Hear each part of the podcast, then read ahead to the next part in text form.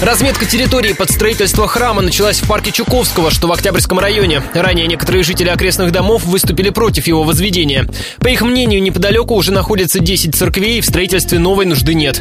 Вдобавок, активисты выступают против вырубки парковых деревьев, говорит представитель инициативной группы Оксана Давыденко. На самом деле, мы же выступаем не против церкви, не против религии. Мы против лишения города экологического каркаса. Парк, он единственный, где мы можем гулять, где мы можем отдыхать, где мы можем оздоравливаться. Потому как в нашем микрорайоне велика загруженность и пробками, и очень высокая плотность населения. Вот, поэтому мы против. В епархии утверждают, площадь будущей церкви не превысит 400 квадратных метров, так что под сруб пойдет всего около десятка деревьев. Вместо них посадят новые. Одновременно обещают благоустроить территорию парка, заасфальтировать дорожки, поставить лавки и детские качели.